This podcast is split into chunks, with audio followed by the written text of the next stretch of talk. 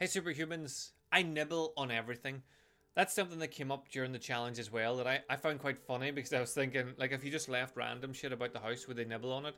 And I do have a friend that tests everything by just tasting it. Goes anything you hand him goes straight to his mouth, and it made me think about, like, this was said in a negative way. We were talking about relationships with food and how to get a better one, and, and nibbling on everything was said as a as a, a negative. And it made me think that whatever you're nibbling on, you have to buy in some way. You have to bring into your house, unless you're going to shops and just nibbling on random things, and that's a completely different problem that you have. But if you're just nibbling on things all the time, then maybe you need to think about preempting that. So if I know that I hate cold water and being cold, I'm not going to go and jump in a fucking cold river because I'm going to die. I'm going to be frozen and then I'm going to drift off in the river and die. So I would avoid that.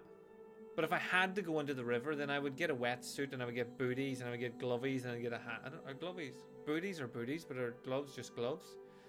Either way, I would get all the gear and a hat and everything and I would go in so I would be relatively warm within this cold environment. So I'm prepping myself. I know what, that I have to do this and I know that I'm going into it, so I'm going to prep myself to get the best out of it. So imagine if you did that for your home. Whenever you went shopping, you just bought food that you know is going to make you feel good if you're a nibbler, then you know that buying like fruit, grapes, and blueberries and strawberries and that sort of thing, you're you're to nibble on them, yes, but at least they're healthy. They're they're to be better for you. And then I would question the nibbling. Are you nibbling because you're hungry? Are you nibbling because you're bored? Are you nibbling as a comfort? Are you nibbling because you just need something to do with your mouth and hands? What is your reason for doing it? And in my experience, most people nibble on food because they they don't understand calories in, calories out. They don't understand how much they actually eat in a day. So they normally will like skip breakfast, maybe have a coffee, and then a small lunch, and no real plan for dinner. Then by about six o'clock, they're starving, and they start to realize that, God, I'm we hungry here. I'll just, I'll just have a wee snack. I don't really want to eat a big meal because it's late, and you're not supposed to do that and they nibble on things for the rest of the evening. And if you actually tracked that and paid attention to it, they probably ate more calories in that wee nibbleathon. Nibbleathon, that's a put that down, write that down somewhere.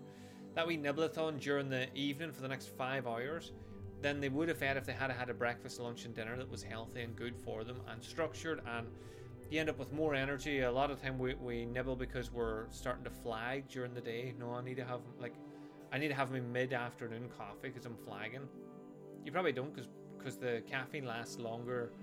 If you had one in the morning, the caffeine's still in your system by the lunchtime. So sleep is probably what you need. That will be much better instead of giving yourself some sort of stimulant to perk you up. I'm not saying you shouldn't drink coffee, but I'm saying you should look at why you're drinking it.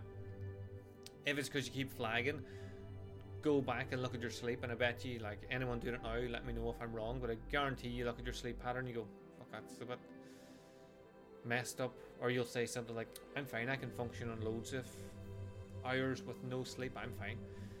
Um, that's a segue. Nibbleathon. So, whenever you're nibbling on things, ask yourself why you're doing that. Like, what, what is it that this is benefiting you? What, why do you think you've missed meals? Do you think you're undernourished? What is what's going on with it? That way, it's not just something that's happening to you; it's something that you have some sort of control on. Maybe you like to nibble, um, so then just go back to the first thing I said start buying things that are better for you to nibble on than everything. If you just start nibbling day in, day out on like Maltesers, Maltesers, M&M's, Maltesers, vice versa. Remember them? They probably still don't exist. I can't remember. Uh, if you start nibbling those sort of things, you're to blast your calories, blast the sugar, blast the fat. All of that's to blast the fat sounds like a workout. You're to increase the fat. Nobody's going to that workout program. Uh, so having an understanding of, of the fact that you are a nibbler, then when you go shopping, remind yourself, right, fuck, I'm a nibbler. If I buy all this shit, I'm gonna eat it. Same as if I take a full pack of biscuits, down, sit down with it on a cup of tea, I'm gonna eat the whole pack. So we know that, so don't take the biscuits with you. So think about why you do the things that you do. Question it, question everything, question it, ask yourself why, look into it, question more than why, and answer more than fuck just. I don't know, I've always been like this answer more, treat yourself like your best friend, question it, ask more. Um, so hopefully that helps with the nibblers out there. Hopefully you understand why you're doing it by the end of this. Feel free to let me know in the comments why you do what you do. And if you need any more help with it, let me know that as well. Any other questions, please let me know them. Also, there's three things to let me know. Uh, have an amazing day, whatever you get up to, and I will speak to you again soon.